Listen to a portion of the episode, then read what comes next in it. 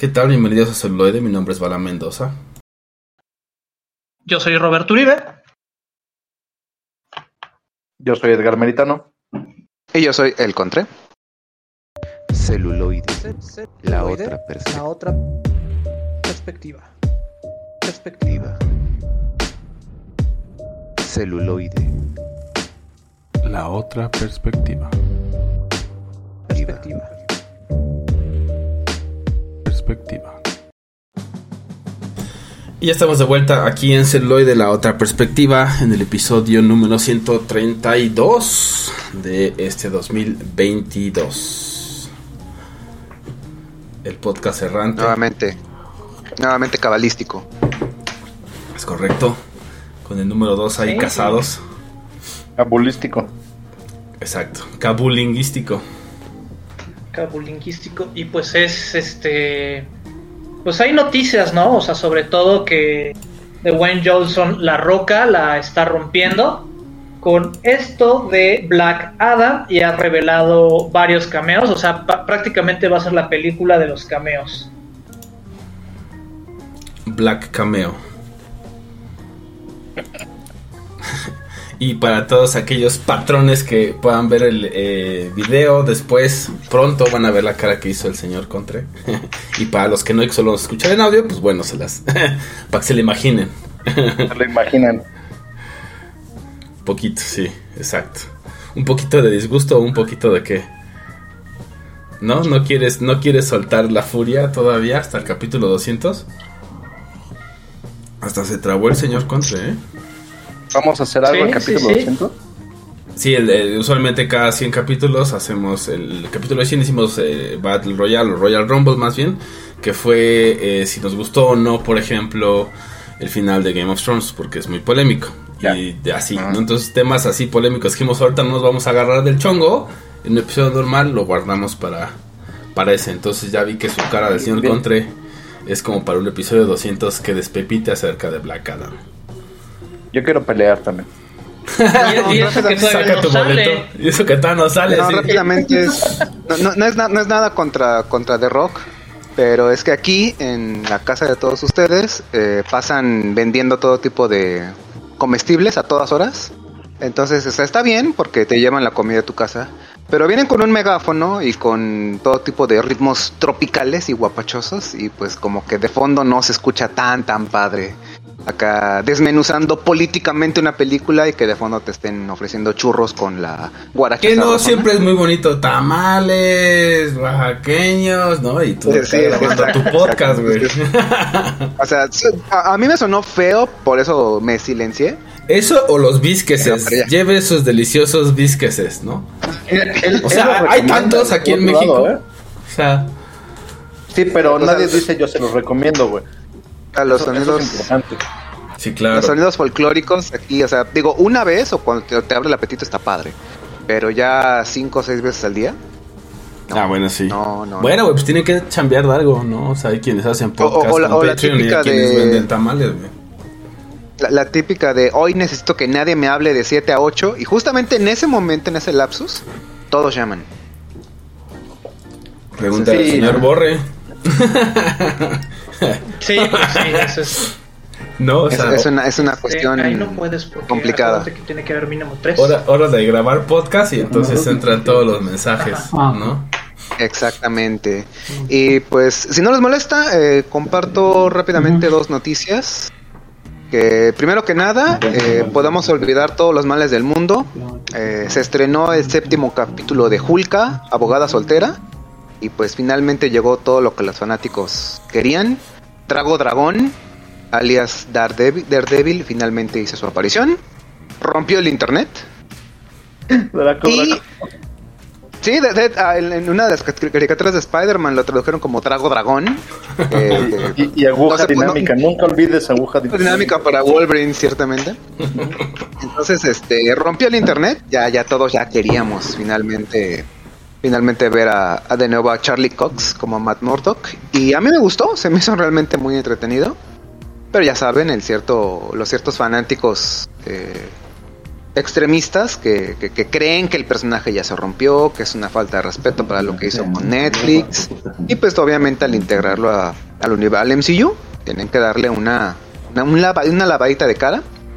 A mí me parece muy apropiado, dado el tono de la serie, y que realmente pues era nada más así una introducción que justamente vino, la rompió en el juzgado, la rompió en el universo ficticio y al final de- y al final muere por Snoo con Hulka. Pues también rompe a Hulka, ¿no? O sea, en cierto modo, pues No, ahí, ahí sí, ahí, ahí sí, ahí sí a, a- a Drago Dragón lo rompieron, porque sale con un- un- una, una escena memeable de la camioneta de la vergüenza, típica que podamos tener todos aquellos que, que, que tenemos una noche apasionada nada más de una vez, un romance de una noche, y que al final llegamos a casa diciendo, híjole, ¿qué hice? ¿O qué no hice? Y pues también para, para el mundo gamer de todos aquellos que estamos en el tercer o cuarto piso, lo que se nos prometió a principios de los 90, una- un Super Mario Bros. en la pantalla grande, bueno, pues ahora tenemos lo que debíamos haber tenido en los 90, porque también se estrenó el primer teaser trailer de la película de Super Mario Bros. Completamente hecho en eh, animación computarizada y que viene con las gloriosas voces en papeles protagónicos de Mario a Chris Pratt y a la princesa Peach como Anya Taylor Joy. Entonces se ve, se ve bastante bueno de los mismos creadores de la saga de Despicable Me y de La vida secreta de tus mascotas. Pues ahora viene esta entrega que llegará el próximo año. Ya por ahí hay varios este varias peticiones para que en el doblaje latino el Tesoro Nacional Joaquín Cosío sea la voz de Bowser. Ojalá que le hagan caso. Él está, él en Twitter ya dijo que está dispuestísimo. Ahora falta ver Sí, es así. si lo dejan, pero pues hoy, hoy, eh, este, es- es- durante este fin de semana, Scorsese no ha parado de aplaudir de pie. Definitivamente ha ganado la industria de la televisión, del cine y del streaming. Que no suena mal, ¿no? Ese equipo de, de producción para, para ese nuevo intento de, ¿no? Porque el primer intento Bastante- de Mario Bros, pues bueno. Bastante bien, de Sí. hecho, tienen buen currículum, a ver cómo les va. Eh, Por cierto, la, Sí, la pues imagen fue- que usó el propio Joaquín Cosío este, en, en Twitter, eh, eh, que usó un arte eh, de Bowser, el arte lo hizo una- un exalumno mío. Un saludo a mi exalumno Alexis. ¿No? Que él dijo, Saludos. ah, usó mi arte, aunque no le pidió un permiso, creo, pero no importa. Bueno, la exposición Entonces es... que eventualmente se conozca, ¿no? Sí, pero al menos se hubiera estado chido que hubiera dicho, bueno, gracias a X, ¿no? A tal cuenta sí, al no, menos se de lo robó Twitter. de por ahí, pero no importa, él dijo, es mi arte y está chido. Pero bueno. Pues sí. Saludos. Sí, pues esa, esa ya es una, una evolución. Sí, sí, sí. Así es. No sé si hay algo más entonces en la parrilla, de este, la parrilla Algo choricera. más que gustan compartir.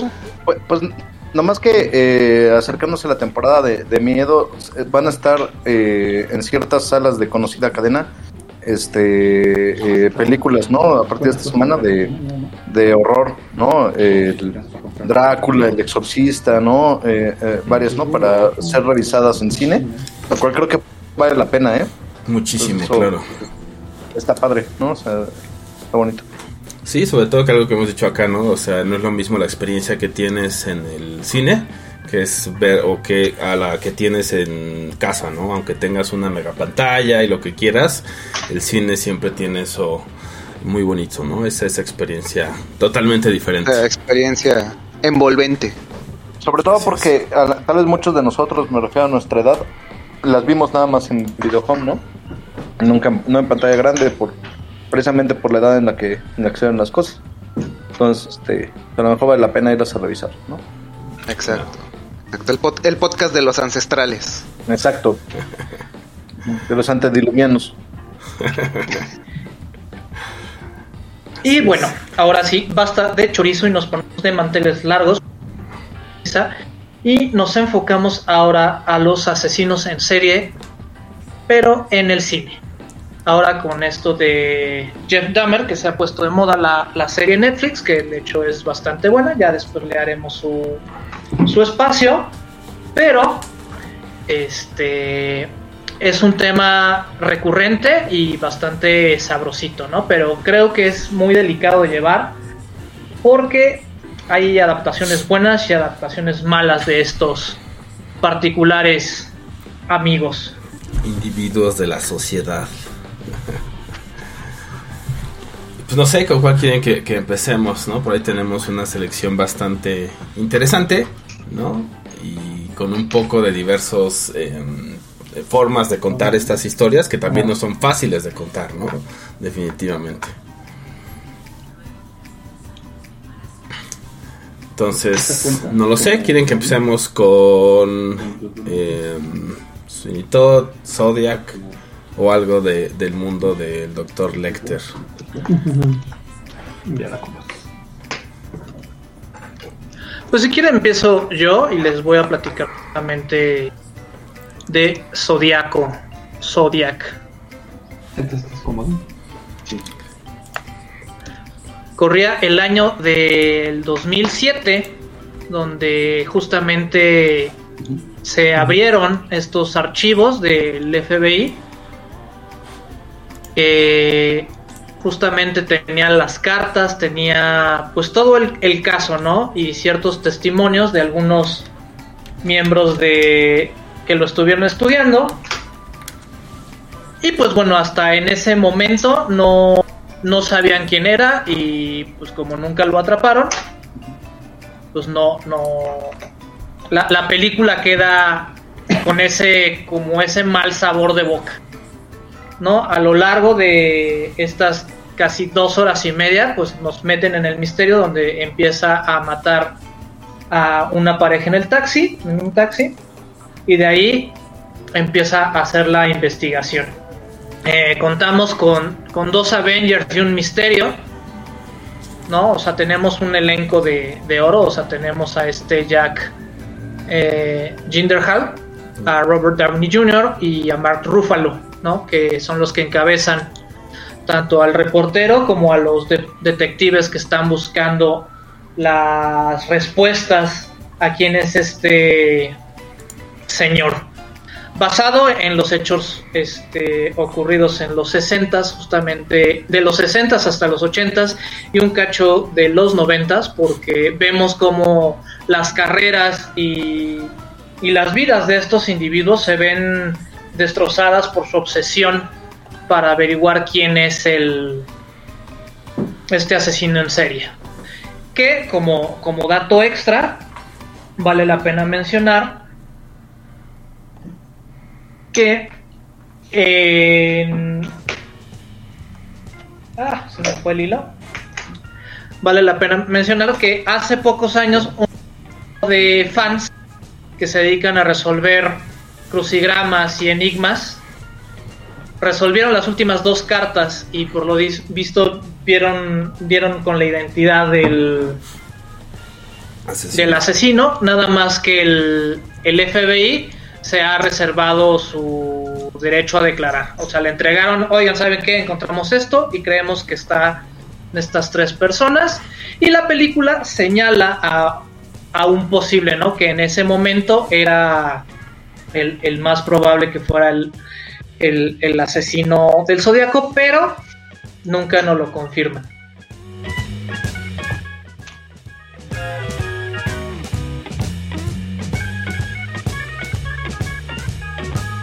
La película es muy, es muy interesante. eh, Borre, eh, eh, tal vez un poquito innecesariamente larga, de repente. eh, pero es muy interesante. O sea, tiene una cinematografía muy, muy bonita. Y juega mucho con el misterio eh, justamente del asesino del zodiaco. Este, eh, la eh, si no me equivoco, la película es de David Fincher. Y, y pues bueno, él tiene por lo menos dos obras maestras, ¿no? Tanto Seven como El Club de la Pelea. Y sí se nota la, la- fotografía, ¿no? Esta fotografía es sumamente misteriosa. Que, que, pues bueno, nos deja justamente como bien indica, es un misterio sin resolver, ¿no? Em, eh, probablemente sus mejores películas, sin duda alguna. Y que además pues está, pues, como decía, no basado en esta, este caso real y pues que incluso por ahí había como un montón de eh, como hype, ¿no? Como de o sea, cuando estuvo aconteciendo esos eh, asesinatos, pues bueno, obviamente los medios intentaron cubrir y luego después como eh, fue a través de diferentes décadas, pues también, ¿no? Intentaron ahí seguir la pista y que hubo pues varias teorías, ¿no? De que si eran a veces este imitadores y toda esta parte que, que a veces se da, ¿no? Pero al final pues no, no, este, no fue concluido este caso. ¿no? In- incluso Harry el Sucio, la película de Clint Eastwood, eh, menciona al asesino del zodiaco. O sea, el, el villano de la película de Harry el Sucio es el asesino del zodiaco, ¿no? Eh, y bueno, en, en la película de Harry el Sucio lo resuelve todo Clint Eastwood porque es Clint Eastwood, ¿no? Y tiene una Magnum. Entonces, Claro. de modo que no resuelva las cosas, ¿no? Es correcto. Y pues bueno, a mí esta película me deja un sabor porque lo voy a decir como tal, ¿no? Tanto pedo para cagar aguado. No, o sea, nos meten en el misterio, nos, no- nos envuelven en esta dinámica y, y, y se pasa de faena, ¿no? O sea, es innecesariamente larga porque al fin y al cabo nunca descubren quién es, entonces te dejan todo este, este mal sabor de boca así como de, ay, entonces quién, ¿no? A diferencia de la desde el infierno, que también habla de un asesino serial que con Johnny Depp y con esta... Ajá, es muy buena, ¿no? Aunque al final ya dicen que fue el médico de la reina y nos desvían de lo que fue el caso real, pero por lo menos le dan un, un cierre.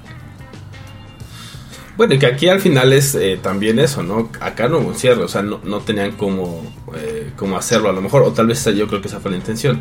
Lo digo porque al final, por ejemplo, en Seven, pues es uno de los finales mejor logrados, ¿no? Del cine, ¿no? O sea, es un twist genial, eh, que no te esperas del todo, o sea, es muy bueno, pero porque es, eh, o sea, es ficción, vaya, ¿no? O sea, es, es un guion hecho de ahí, eh, de, la ficción, y a lo mejor sí toma elementos de la vida real, pero es ficción. Pero cuando está basado mucho más en, un caso real, pues bueno, si no se atrapó, pues es como difícil decir, bueno, pues esto pasó. Al final, eso es lo que pasó, no lo encontraron y, y pues es lo que también creo que eh, hace bien la película, ¿no? O sea, sí te envuelve y esto, pero también a veces es frustrante, ¿no? El no poder encontrar a la persona que, que hizo esto, ¿no? Sí, creo que eh, es el más grave defecto de la película. Eh, creo que en general la, cinematografía de Fincher eh, va decayendo, ¿no? O sea, comienza muy alto después de ser director de, publicitario y de un par de videoclips importantes además. El, el- de Alien 3 y del Club de la Pelea y de Seven. Sí podemos ver cómo, este, sus películas van un poco como, como en picada, ¿no? Hacer cosas irrelevantes como, como el cuarto de pa- del pánico, ¿no? Eh, esta propia del Zodiac, que, que como bien lo marcan narrativamente, se pierde, ¿no? Es, este, eh, eh, se pierde en su propio misterio. Eh, o bien la propia película de Facebook, ¿no? Que, que pues, de plano es así como, no mames, ¿no? Ojo, gusta mucho esta película, no sé por qué, pero sí, sí, sí, es, es bastante mediocrita en comparación de las otras cosas que he hecho. Sí, yo tampoco sé por qué genera tanto eh, como fans, como tantos fans esta de Social Network. Pero, pues bueno, a lo mejor por lo mismo de, de la figura de, de Zuckerberg y esa toma acerca de sus comienzos, ¿no? Pero, pero sí, de repente cae un montón. Y también por ahí ha dirigido cosas interesantes en televisión, aunque bueno, pues igual como dices, ¿no? A lo mejor ya no con el mismo punch y con la misma eficacia que, que antes, pero pues sí, por ahí tuvo este, algunos episodios en House of Cards, Mindhunter, incluso también acerca de los investigadores del FBI que desarrollan esta forma de investigar a los asesinos seriales, y por ahí pues también incluso hasta en Los Dead and Robots, ¿no? Entonces digo, al final, a lo mejor más bien, como decías, como sus inicios son en los comerciales y esto, pues la televisión es un poco más cercano a eso, ¿no? Como un formato mucho más... eh, pues sí, más familiar para él tal vez, donde puede que haga otras cosas un poco más interesantes. Ahora. Sí, al, al- al- perdón, al final creo que eh, justamente Zodiac, su más grave pecado es que eh, trata, es irresoluto con algo con lo que además no tenía los datos, ¿no? Entonces es este, es el dragón que se persigue la cola. Pues sí. Y pues bueno, ahora los dejamos con algo del soundtrack de Zodiaco y regresamos con más asesinos seriales aquí en celuloide.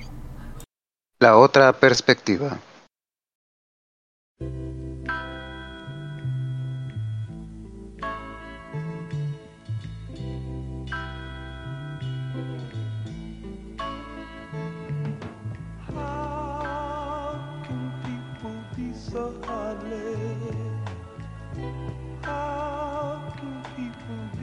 broke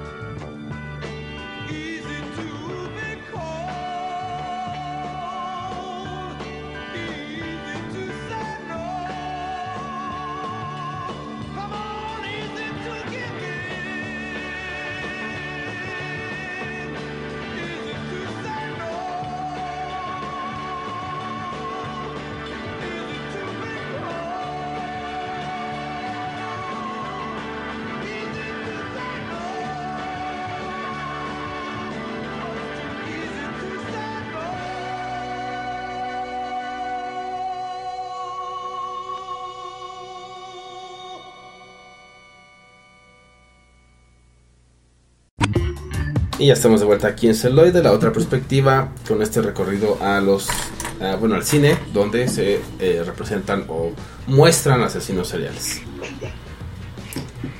Pues ahora sigo yo, continúo yo con eh, uno de los asesinos seriales ficcionales eh, más interesantes que yo he encontrado tanto en cine como en televisión y creo que el fandom que tienen lo respalda también, ¿no? Y es eh, este personaje sin duda alguna es Hannibal Lecter. Eh, ca- cabe mencionar que eh, eh, Thomas Harris, el autor de, de- los libros de Hannibal Lecter, retoma a varios otros asesinos seriales, ¿no? Para, como inspiración para su propia obra, los resignifica y, lo- y lo- y los va poniendo en, su, este, en sus obras, ¿no? Eh, a veces los mezcla, ¿no? Mezcla unos y a otros.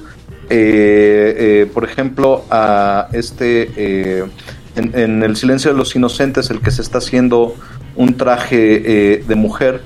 si no me Buffalo equivoco, es- Bill. Ajá, Buffalo Bill, en efecto, es Ed Gein, ¿no? O sea, representa a, a Ed Gein, ¿no?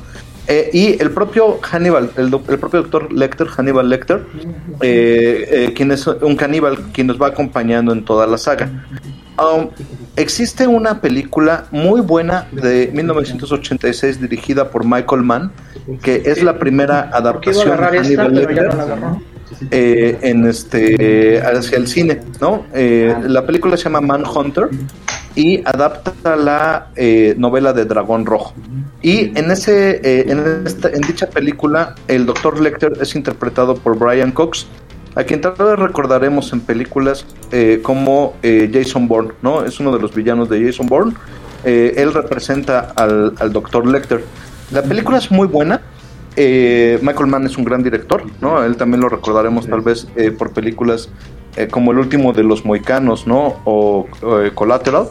Eh, y su cinematografía es extraordinaria.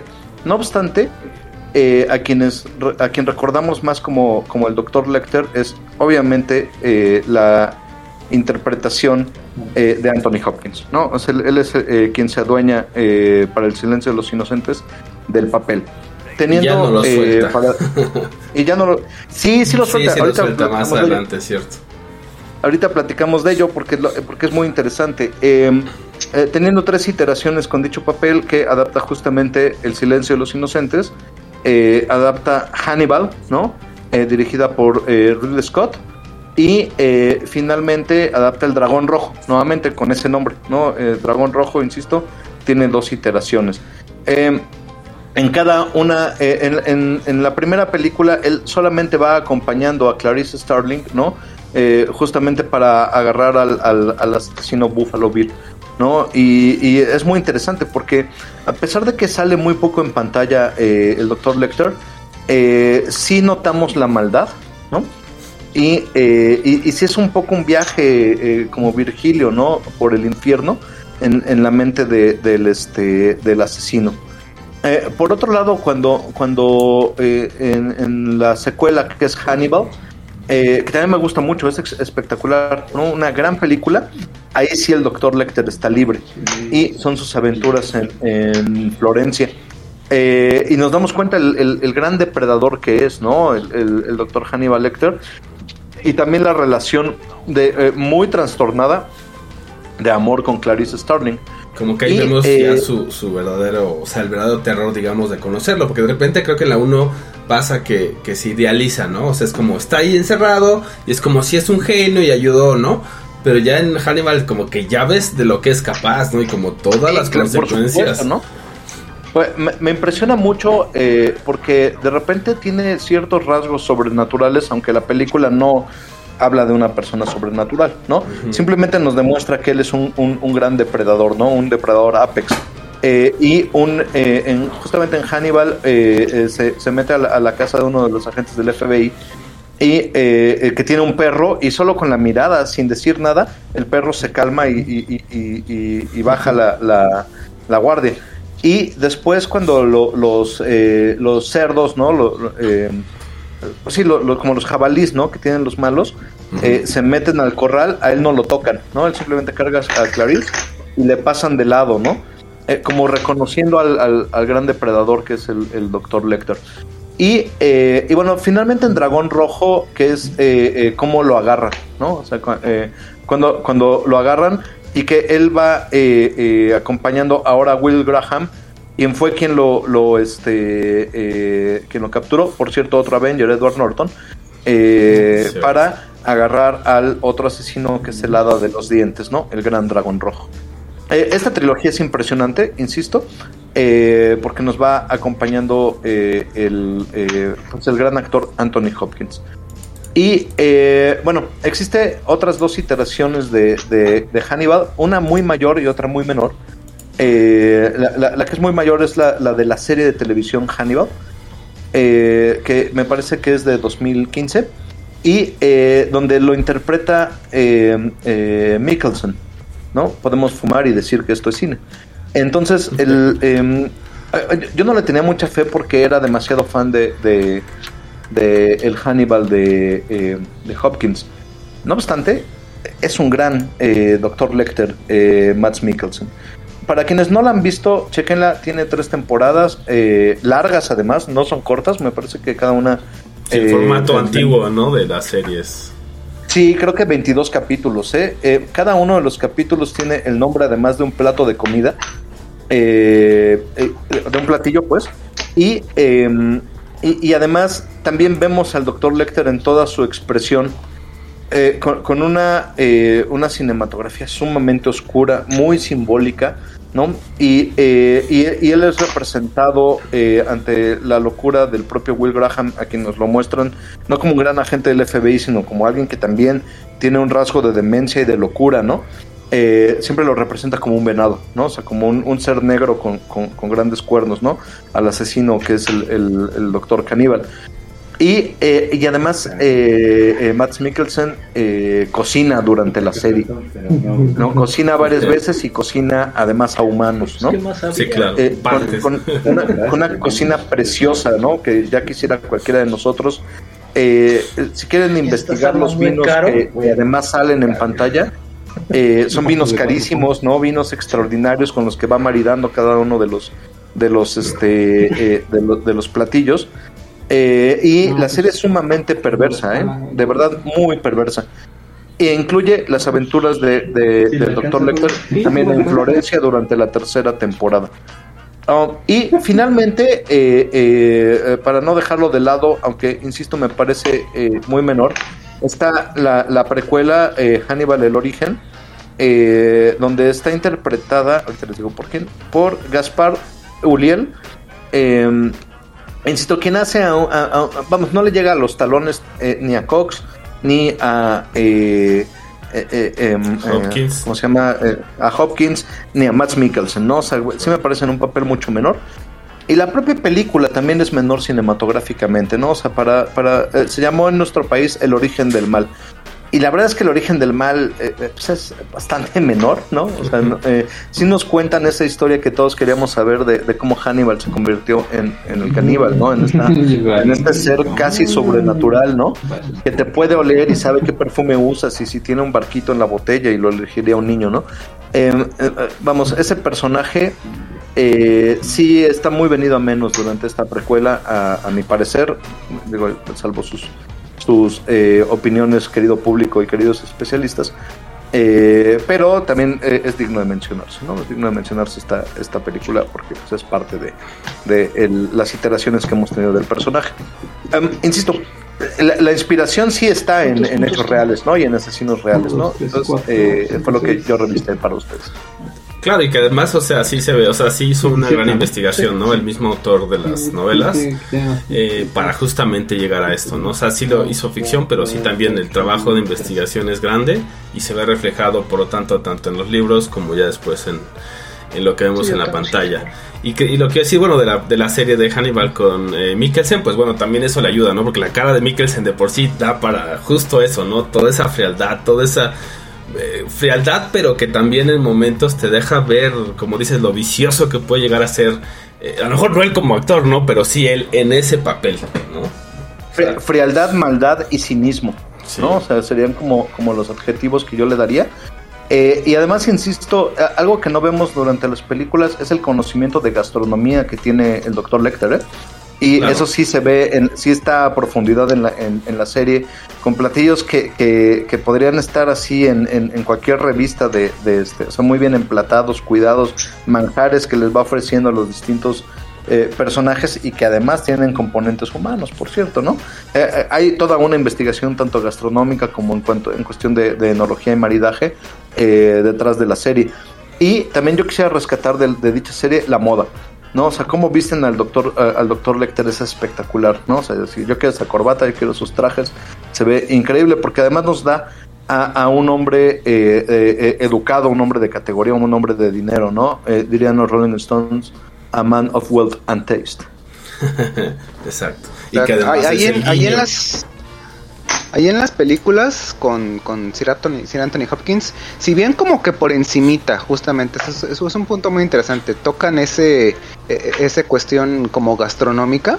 Eh, yo soy muy fan me- de la, la trilogía me parece muy buena, pero lo que es el dragón rojo yo soy tremendamente fan.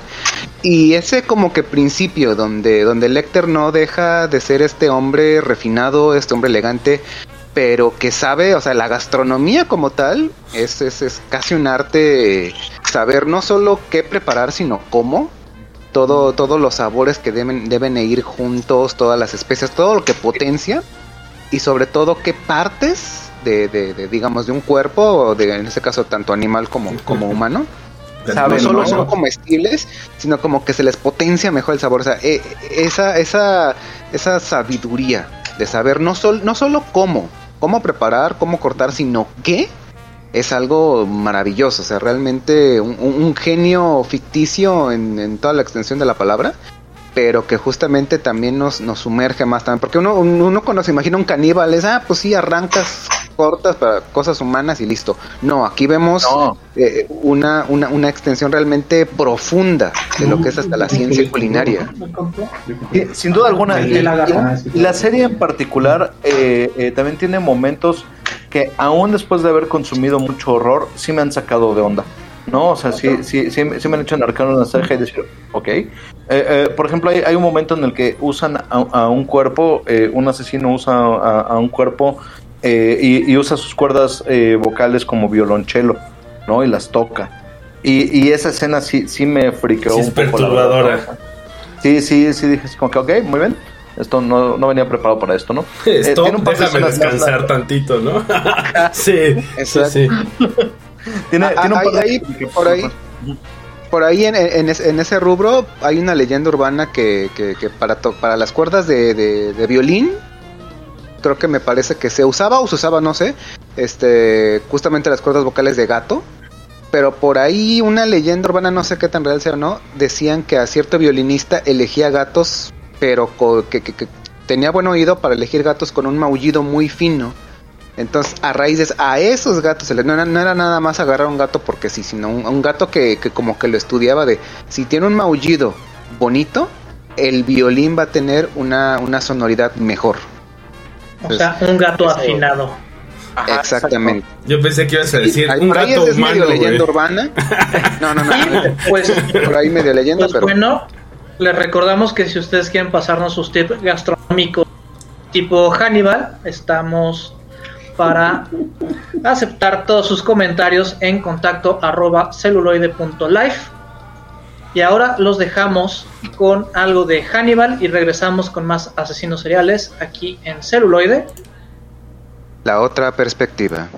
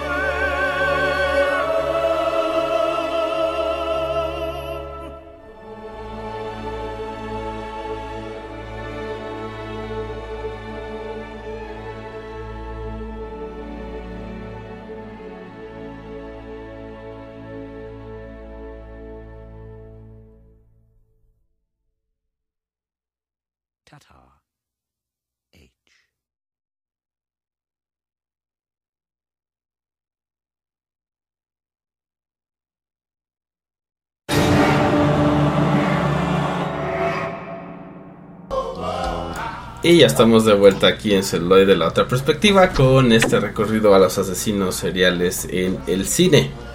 Y la última parada de esta noche es una muy especial porque es también un musical. Así es, así es. Aquí nos, nos sumergimos por completo en la ficción. Nos eh, transportamos a una obra que fue estrenada originalmente en 1979, que arrasó en esa década con los Tonys, que ha sido eh, múltiplemente adaptada tanto en Europa como en Estados Unidos y que ha tenido varias eh, interacciones tanto en el video home como en la pantalla grande, pero la que nos compete en este momento es del año 2007. Sweeney Todd, The Demon Barber of the Fleet Street, que aquí literalmente tradujeron como Sweeney Todd, el barbero demoníaco de la calle Fleet. Y pues si tienen la curiosidad, en castellano si cambian un poquito el nombre, pero es básicamente el mismo. De hecho le quitan Sweeney Todd, es, es el, el barbero diabólico de la calle Flet. Con pues un elencazo, un, un, un triunvirato encabezando eh, Tim Burton junto con su, su sugar baby preferido Johnny Depp Y su esposo. encarnando a Benjamin Barker, alias Sweeney Todd. La todavía en- entonces esposa Elena Bonham Carter, como Miss Nellie Lovett. Y el ahora desaparecido Alan Rickman, como el juez Turpin. Y nos entregan pues un musical, una historia bastante No. trágica. Nada más le faltaba Jackman, ¿no? Para hacer así como. Sí, no, ya, ya, ya- no, no pudo llenar las estampitas de ese, de ese álbum, pero casi. De hecho, de hecho, mucho se habla de esta trinidad, este, Burton, Bonham Carter y Deep. Pero yo sí lo haría un cuarteto, porque Rickman también ahí se metió en varias de sus, de sus películas y ya este, Claro. este cuarteto era, era pues dinamita pura. Prácticamente los podías dejar ahí todos en, en- con, con, con una leída rápida de guion y órale, hagan su magia. Y, y podían hacer de todo. Y bueno, eh, esta obra trágica nos habla de, un barbero llamado Benjamin Barker, casado con su esposa Lucy, interpretada aquí por Laura Mitchell Kelly, y con una pequeña hijita, Joanna eh, Barker, que de bebé no pude encontrar quien la interpretaba, pero ya de adulta es eh, interpretada por Jane Weisnor. Y sí, tu- tuvo una carrera bastante discreta, pero hoy en día es una modelo bastante, bastante guapetona. Y pues el juez Turpin ve a, a Lucy y dice, esa me gusta, pero está casada. No importa, desaparecemos a su marido y lo mandamos a Australia. A que purgue una condena por, Que me por, no sé, feo. enseñar tobillos o algo así. Entonces, eh, Barker es enviado eh, preso durante 15 años por un crimen que obviamente no cometió. Y pues regresa a Inglaterra con un lavado de cara, con un peinado bastante edgy, con un mechón gris que le da harta presencia y pues ahora Corte de cabello Todd. Einstein. Einsteinesco. Exactamente. un, un- un look, un look bien darks, diagonal steampunk. Ándale. O sea, victoriano acá. Exacto. con, con el paso de lo tie- del tiempo, pues la calle Flet se volvió como que de esos vertederos que, que nada más pasa la gente muy, muy, muy común. Y aquí nos presentan a Miss Lovett, que es una, una panadera que, que hace, hace la comida, si de por sí la comida británica tiene muy mala fama, aquí sí, sí, este, la verdad, aunque, aunque sé que son props, sí da como un poquito de, de asquito esa, esos, esos pasteles que hace. Sí, no, sí, sí. Muchito, es, ¿no? una, O sea. es una cuestión extraña y que es Miss Lovett la que le dice, la que le termina de contar a, a- ahora a Todd. No, pues tu esposa tomó cierta sustancia extraña y se murió. Y tu hija la adoptó el, el juez Turpin y pues ahí la tiene de protegida. Por ahí se rumorea que, que se la quiere que se la quiere comer. Se la quiere almorciar. Entonces Todd dice, pues bueno, pues aquí como el juez Turpin es el, el- el causante de todas mis desgracias, le voy a tener que dar cuello. Y por ahí que se acerca, ¿eh? De hecho, de hecho primero lo que hace es hacerse fama de barbero. Aquí tenemos también una interpretación, una interpretación no penosa de Sasha Baron Cohen como Adolfo Pirelli, un italiano que, Sí, claro. que, que, que- que menciona que ser el mejor barbero de toda Europa y una interpretación bastante, bastante ligera, bastante cómica. Pero pues que Todd con su maestría lo deja en, en vergüenza. Y de hecho, eh, aquí en la, historia, Pirelli, que es un nombre falso, eh, le menciona que él de niño fue su, su aprendiz, era barrendero en su, en su barbería cuando todavía se hacía llaman Benjamin Barker y le dice pues mira si no quieres que revele cómo a lo mejor hasta te escapaste de prisión dame regrésame el dinero que apostamos dame el 50% de tus ganancias y todos en paz sale y pues todo aquí a base de de teterazos se echa a Pirelli. Ya después como todavía andaba medio medio vivo le termina cortando la la yugular. Y aquí es uno de los de los como puntos fuertes de la película es muy sangrienta no no no sé si si biológicamente de hecho así podrían podría salir así a presión la, la sangre pero un solo corte De ahí en, sí. en la vena en la vena las venas Sí, del cuello sí. sale salen como 5 Ajá. litros así en un segundo de manera Sí, muy Bueno, no muy pueden salir exagerada, 5 pero- litros porque, bueno, ahí sí la- nos fallan las mates, ¿no? Pero. Exacto. No, pero, exactamente, pero- se, se supone que te puedes, o sea, si te cortan la vida, este, o la yugular, eh, te sangras en aproximadamente dos minutos. Ok. O sea, lo que, lo que tarda la, la circulación en circular, que son aproximadamente dos minutos, eso así en vaciarte. Y puede destruir un arco de como tres o cuatro metros el chisguete. Sí. Bien, pues a- aquí pasamos este, a la realidad y, y la primer víctima de, de Todd pues sale a presión. Y Miss Lovett como que él dice, oye, pues mira, aquí falta, faltan suplementos, falta carne. Y aquí tenemos un cadáver. ¿Cómo ves si este, empezamos como que aprovechar lo que tú haces, bla, bla, bla? Y pues sí, más, más rápido, este, el juez Turpin eh, escucha la fama de Todd como barbero. Está prácticamente, la película va a la mitad. Cuando justamente es, ya se me estaba olvidando, el plot B. Uno de los amigos que hizo Todd en el barco es un marinero llamado Anthony Hope. Bastante, bastante simbólico esto- est- estos nombres. Eh, interpretado por Jamie Campbell. Que por azares del destino camina cerca, fue afuera de la casa del juez Turpin, ve a Joanna y oh, él queda enamorado de ella Amor y en cuestión de segundos vista. ella como como él muestra interés queda como que más que nada yo creo que no es amor pero sí como que ah él me puede salvar de este suplicio entonces justo cuando Todd ya tenía Recordemos que es un musical, entonces las, las- las situaciones Aquí- son idealizadas, los personajes son unidimensionales. Exacto, y tenemos que ir medio, medio turbo. Que, que por ahí a lo mejor la producción en Broadway sí es, pueden, pueden dar intermedios, puede tener muchísimo más tiempo para desarrollar, pero aquí, aquí contamos con dos horas, así que condénsate todo rápido. Eh, falla el primer intento de, de Todd por matar a Turpin, eh, por, una, por un azaroso destino de que Anthony llega diciéndole, oiga señor Todd, ya, te- ya conseguí a la chica, me deja traerla aquí específicamente, ya Joanna ya me dio prácticamente pie a que la salve. Entonces Turpin se queda así como de qué?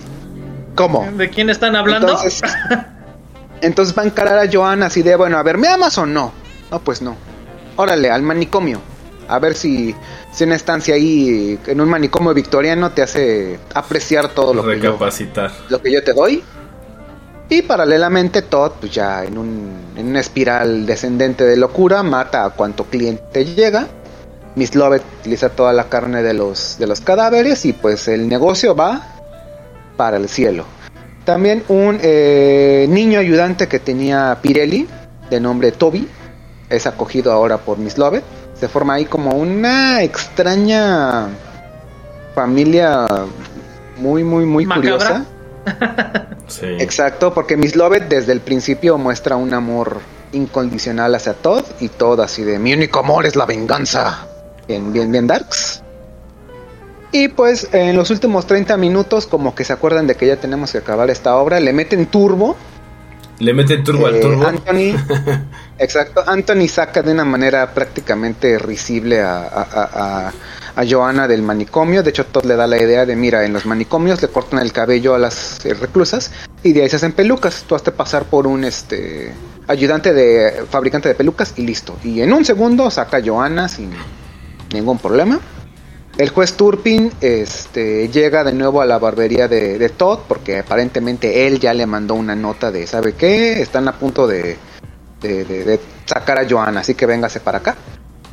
Y en un incidente medio que se, también se va oliendo, hay una chica, hay una mujer eh, bastante desaliñada, una indigente, que por ahí como que va soltando pi- pistas de que todo lo que está pasando en la panadería de Miss Lovett es, es sangriento, es, es este profano. Intenta incre- increpar a Todd, él de un navajazo se la echa. Para todo esto él ya había hecho un mecanismo para que de su silla los, los cadáveres se fueran hacia atrás y se terminaran de desnucar en el suelo. Termina con esta indigente, termina con el ayudante de, Turpin, termina con el propio Turpin, pero para todo esto Toby ya como que se la solía porque él estaba cuidando la- el horno, se come un pastelillo y pues ahí encuentra un, un dedo. Va a la máquina de molino donde se prepara toda la carne y pues encuentra manos, encuentra todo tipo de, de partes de extremidades humanas. Cuando empiezan a buscar Miss Lovett y, y Todd en, el, en la cocina, por azares del destino se da cuenta que la indigente que acaba de matar es nada más, ni nada menos, ni nada más que Lucy, su esposa, y que coincidentemente Miss Lovett dijo, ah, sí cierto, es que por ahí me enteré que, que- que se quería suicidar y pues yo creí que sí. Así que Ups, sí. errores que, que tenemos, pero descuida, yo te amo, yo esto, yo lo otro. Ah, sí, perfecto, bueno, pues abrimos el horno, metemos a Miss Lovett y que se, se termine de cocer con los pasteles.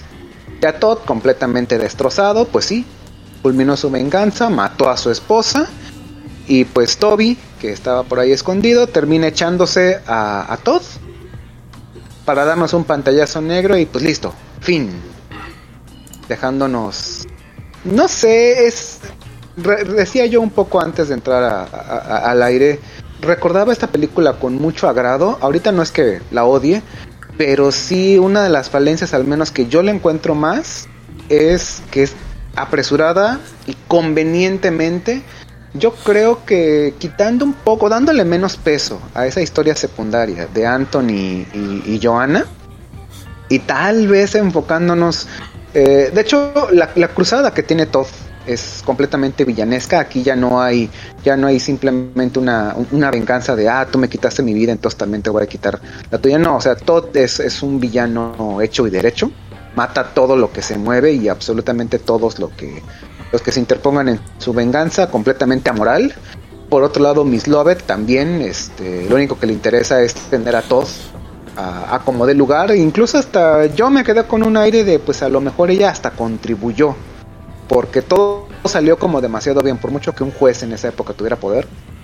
Como que no sé, siento que todo cayó eh, estratégicamente bien. Y Turpin, pues bueno, es el, el tipo que prácticamente quiere algo, pero como no se lo dan, lo toma por la fuerza. Y, como no tuvo a la mayor, tuvo a la menor. Eh, todos estos personajes eh, son completamente amorales, son una representación bastante torcida de, lo que podríamos llegar a ser nuestro peor momento y pues el único como que ahí más o menos tiene un dejo de, de ser el héroe de la historia es Anthony, pero no sé, no es nada orgánica su, su relación con Joanna, es más bien como un capricho de adolescentes, de hecho los dos más o menos la historia nos deja que tienen como entre 16 y 17 años. Entonces es un amor de esos que, que, que se juran amor en secundaria y creen que van a estar juntos el resto de su vida. Pero, eh, pues sí que nos era muestra. de los principios victorianos, ¿no? O sea, al final también por eso Sí. es que, Ujú. o sea, Romeo y Julieta es lo mismo, o sea, son el amor imposible, lo que sea, pero pues tienen 16 años, es que van a saber del amor. Pero así, o sea, No, así- eh, esos eran los principios y, que y vas todavía a morir a los 23, güey, entonces pues, Ajá, aprovecha la la, vida. ¿no? edad la edad y aparte los días que, que- que es cuestión Romeo Romeo y Julieta es cuestión de una historia de tres días me parece y aquí también es me veo me, me gusta el ah mostró interés pues matemos ya no es Pues Exactamente. que no ligan así.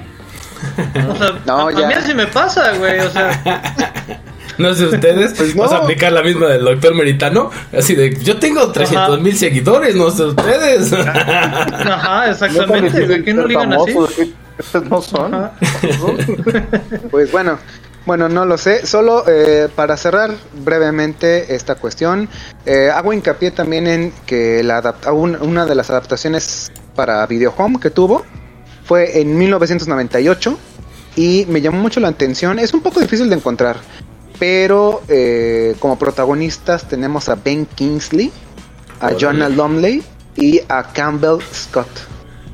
No la he podido encontrar todavía de manera eh, legal, pero eh, también por ahí se, se rumorea que, que es bastante buena. El hecho de que haya sido a Video Home como que medio te, al menos a mí, medio me apagó un poco la, la, la- la llama, pero con Ben Kingsley a la, a la cabeza sí me dan muchas ganas de, de también verla. Entonces es una, una recomendación antes de las recomendaciones, es la misma historia, pero que pues al menos para, para verla rápida, para entretenerse un día y para ver chorrocientos miles litros de sangre gore a, a más no poder y con mucha música, en serio, mucha.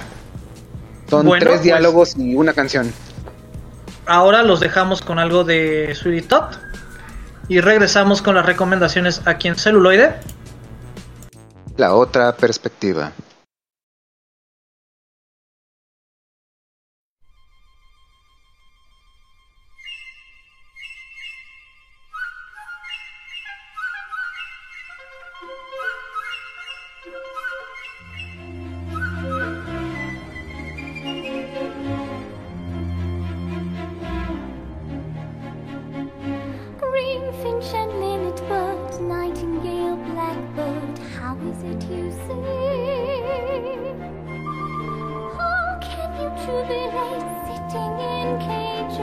Never taking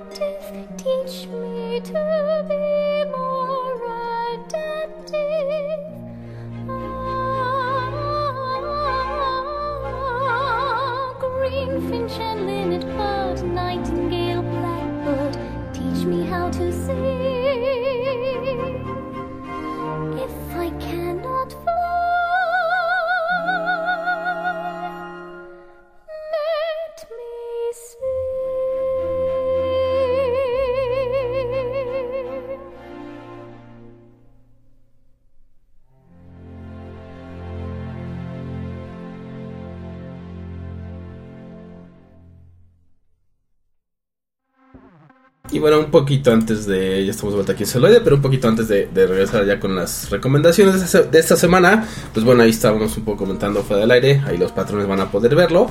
Y el resto de los escuchas, pues bueno. eh, hablaba el señor Meritano que eh, la versión de Kingsley es muy buena. Aunque tal vez su cinematografía no lo es tanto. Que yo lo que pensé es. eh, pues sí, Tim Burton tiene ya muy estudiado su, su, su forma de contar, ¿no? Y su cinematografía ya lo tiene muy aterrizada, ¿no? Entonces, para ese entonces, eh, o para ese momento que filma. Entonces, pues sí, claro, hace un buen trabajo, pero pues vaya, también creo que eh, el musical no es el mejor estilo para contar las, eh, un cuen- eh, una historia de asesinos seriales, ¿no? ¿Por qué? Pues porque es- tienes que ir demasiado rápido, todo es unidimensional y los asesinos seriales pues son complejos y naturales. Tienen capas. Tienen correcto. muchas capas. Entonces, para en un musical, pues es difícil, ¿no? Incluso Sí. Lo hace no tan mal, creo, porque sí tiene, o sea, hay momentos, es pesada, pero creo que tiene momentos que son muy buenos. Y dos de ellos son justamente cuando al principio contrasta y lo tiene que hacer de esa manera eh, entre justamente Anthony, que es la esperanza, un joven, ¿no? Incluso en su nombre, como decías, y el otro que dice Londres, ¿no? Es este Londres podrido, este Londres, o sea, desde ahí ya sabes que algo no está bien ¿no? O sea, dentro sí. de su de su psique, no porque cuando uno ve algo oscuro esté mal, no, pero de ahí empiezas a ver que no se siente bien, que ya no es el lugar, ya no es hogar, y después de ahí ya todo es hacia abajo, ¿no? Porque con cada momento que pasa vas viendo cómo su sanidad empieza a irse al fondo. Y, y, bueno, obviamente es un musical, pero sí le pesa mucho la música para la narrativa de esta película. ¿No? O sea, no, no es como otros musicales como eh, tal vez La La Land o Chicago, ¿no? Que donde sí va todo fluyendo de manera muy adecuada con los números musicales, con la intención. Aquí sí estorba, o sea, de repente sí es como, a ver, cállense y déjenme ver la película, ¿no? O, Eh, eh, y, Sí. y, pues o los ocurre. productores, ¿no? Que también luego, luego entras en una farsa así completa. Sí, ajá. Y pues bueno, también tenemos nuestro episodio de, de, de ci- de cine musical, ¿no? Que es de los, de los primeros. Sí, por ahí en las notas del show que publicaremos después les ponemos ahí el link, ¿no? Es correcto. Ah, ta- También es importante mencionar que creo que la, la- la parte que sí es muy correcta en, en, eh, con respecto a estos pastelitos de carne, ¿no? Es que la, la gastronomía eh, Británica. no es nada graciada, ¿no? Y entonces ahí, ahí creo que sí el cine sí transmite eso, ¿no? O sea, sí, sí te quedas como que Sí. están comiendo eso, güey, ¿no? Ahí sí es, es, es muy cine verite, la verdad, ¿no? Es que, fíjate, cuando, cuando hicieron la división entre anglicanos y católicos, los católicos dijeron, nosotros nos quedamos con gastronomía, ustedes quédense con las piezas arqueológicas. Entonces así Ajá. fue como, porque la, la gastronomía británica pues es tan mala. Sí, claro. Infamemente, ¿eh? O Tiene, sea, tiene muy, muy mala fama entre de ser insípida y entre de ser con, con ingredientes de, oye, esto sí es, sí es consumible, ¿verdad? Sí, claro. Todavía no tiene gusano, ¿no? esto, y de esta forma, exacto, ¿no? Es impresionante que cruzando el canal la gastronomía francesa es así, ¿no? Otro pedo. Compleja, otro pedo. Y el, y el otro dato O que quería que- decir de la... Ah, bueno, adelante, adelante. No, no, no. Y, y- y es que ahora sí que mu- muchos de los que se vieron be- beneficiados con la gastronomía, pues fueron los que le empezaron a caer a América. Pero eso ya es otro tema. Para otro programa, claro. Y el otro Ajá. punto que se me hace interesante de la película y que me dejó pensando mucho, a lo mejor no es por la película misma, pero es cuando la señorita Lovett se preocupa, ¿no? Cuando hace el primer, cuando mata a Pirelli, ¿no? Que es su primer asesinato. Entonces, este, pues le dice, pero ¿por qué la mataste? O sea, no tenías ninguna razón, ¿no? Es como, entonces ahí sí ya estás loco, pero eso se me hace muy curioso porque es algo que también creo que en la cultura general asumimos, ¿no? Si no tienes ningún No- no motivo tenía- para matar a nadie, eso No ya es locura. razón. Pero aún así se no me hace razón. como...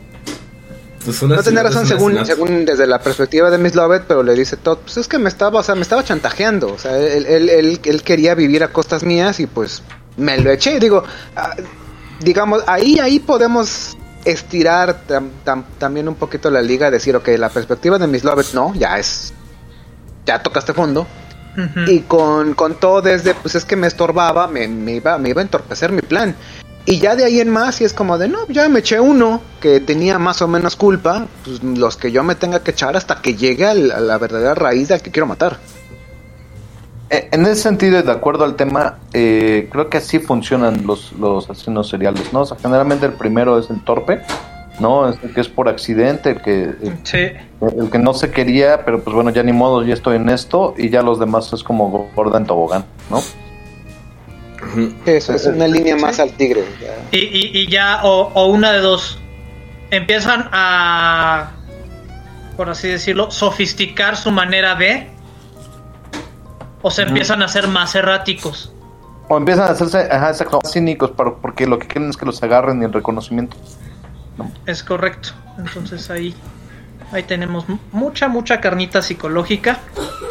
Entonces, Ahora sí, vamos con las recomendaciones, ya después de ese pequeño adendum del tercer bloque. ¿Quién quiere empezar con las recomendaciones? Y de mi parte les voy a recomendar dos. La primera, que es American Psycho, protagonizada por Christian Bale. ¿no? Una, una joya y ya es una parada obligada para todo amante del cine. Y la otra es del 2018 y se llama La Casa de Jack. ¿No? Es ves. una exploración justamente de Bones Light, la, la- Bones Lartier. Ah, se Lars von Trier. Lars von Trier. La- Lars Bortier, perdón, se me, se me. Mi sueco hoy no anda muy bien. Que es una exploración, yo creo que muy bien ganada después de que se.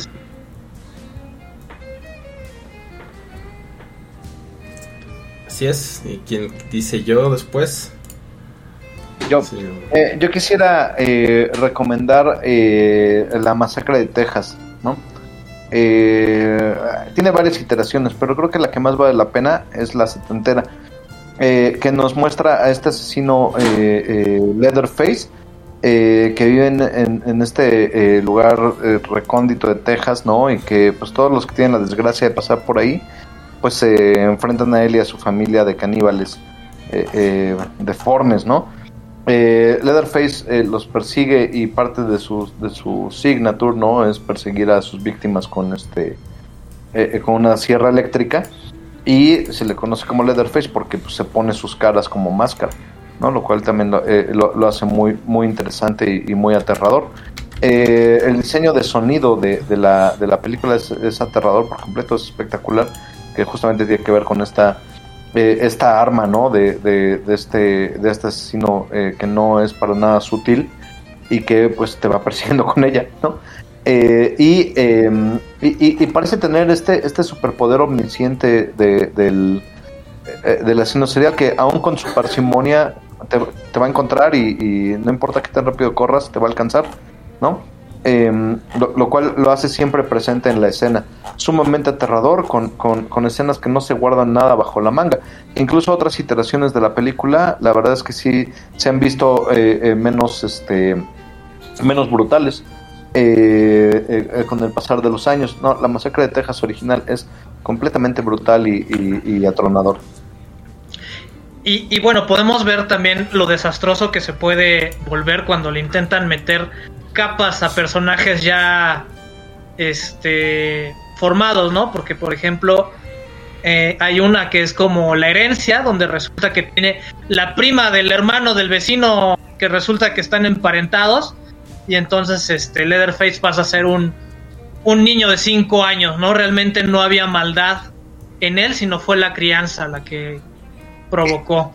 En ese sentido, Borre, eh, eh, me parece que un poco eh, en estos tiempos donde todo, donde los villanos tienen que tener explicaciones y razones, eh, em, sí, sí hace falta mencionar que los villanos tienen una, una, una función muy clara dentro de la ficción, ¿no? O sea, hay que entender que, que hay personas en el mundo que son malas.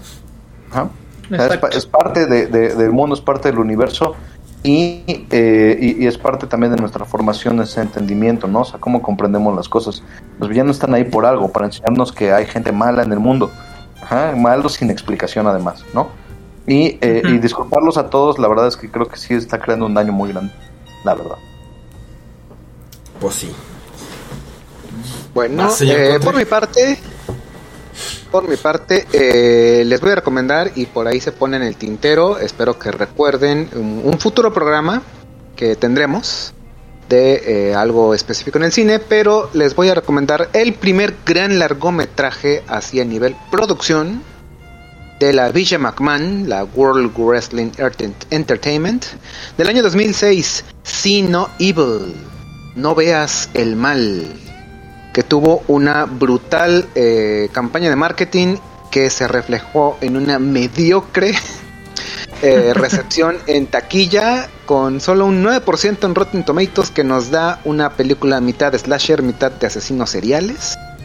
Con el buen Glenn Jacobs, alias Kane, alias el eh, alcalde del condado de Knoxville, en Estados Unidos. Uno de los condados de Knoxville. Que bueno, aquí nos da una bonita película de matanza, clase B, de los noventas, pero en el 2006. Ahí, ahí, por ahí se planeaba una trilogía, el típico, los típicos monitos See No Evil, eh, Hear No Evil y Speak No Evil, pero solo se quedó la primera. Que bueno, ya de ahí la WWE entendió que mejor hacía interacciones de mediano presupuesto porque esta definitivamente no nada más necesitas un personaje icónico del pancracio en, de entretenimiento, sino que también estás tanto buenos actores como buen guion, como buen de todo. No nada más son billetazos lanzados así porque sí. Hacer las cosas bien, ¿cómo ves? Por Eh, ejemplo, no, no, no todos pueden ser el santo y tener nueve películas o más. 90 películas. No, sí. o más. y yo por mi parte les voy a recomendar Funny Games de 1997 sobre la vida de dos ahí asesinos que también es bastante buena y perturbadora porque, o sea, justo lo que decías, no necesitamos entender a esas cosas pasan y eso te, te hace que, que te, te perturbes, ¿no? Entonces lo hacen bastante, bastante bien. De 1997 y pues Sí. bueno. Tiene un remake Funny Games, creo que de 2009, por el mismo justo, director. Justo, pero es mejor el de 97, definitivamente. Sí. Sí, sí. Sí, es un extraño caso donde el propio director se hace un remake a sí mismo. Es, es correcto, sí, es como, ¿eh? ¿Por? Si no me gustó, lo voy a hacer. No, pero lo hace Aguas, con más que eso- presupuesto, eso con- Puede con llegar a ser tendencia. ¿Qué tal si Snyder vuelve a hacer su, su remake del Snyder Cut? Snyder Cut. No, por favor. Snyder, Snyder, Scott. Ajá, Ah, exactamente. ¿O qué tal que si, si, si eh, eh, Ryan Johnson hace el Ryan Johnson Scott de episodio 8? eh, eh, eh. Ah, Exactamente, ¿no? O sea, qué peligroso. Eso no, ya, ya, ya- ya sería, ya sería el de por favor de Joshua Josephson diciéndole a Gabriel, ya toca la trompeta. Ya les toca. E- Estos no aprendieron. Me sentí mal nomás de mencionarlo así. Me dio náuseas. güey. Ahora, ahora me siento sucio, güey. Bueno, pues yo fui la versión culinaria elitista de Roberto Uribe. Y yo fui la versión excéntrica de Bala Mendoza. Yo soy fui la- la, la- versión vengativa y que no me queda de otra más que cumplir mi plan de El Contre. Yo fui la versión con sierra eléctrica del doctor Meritano. Gracias y hasta la próxima. Chao. Ay.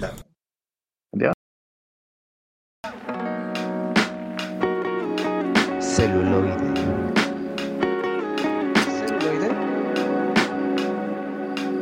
La otra perspectiva. Say hello Pasta de chorizo. to my little friend. Never give up. Never surrender. La otra perspectiva. Perspectiva. La perspectiva.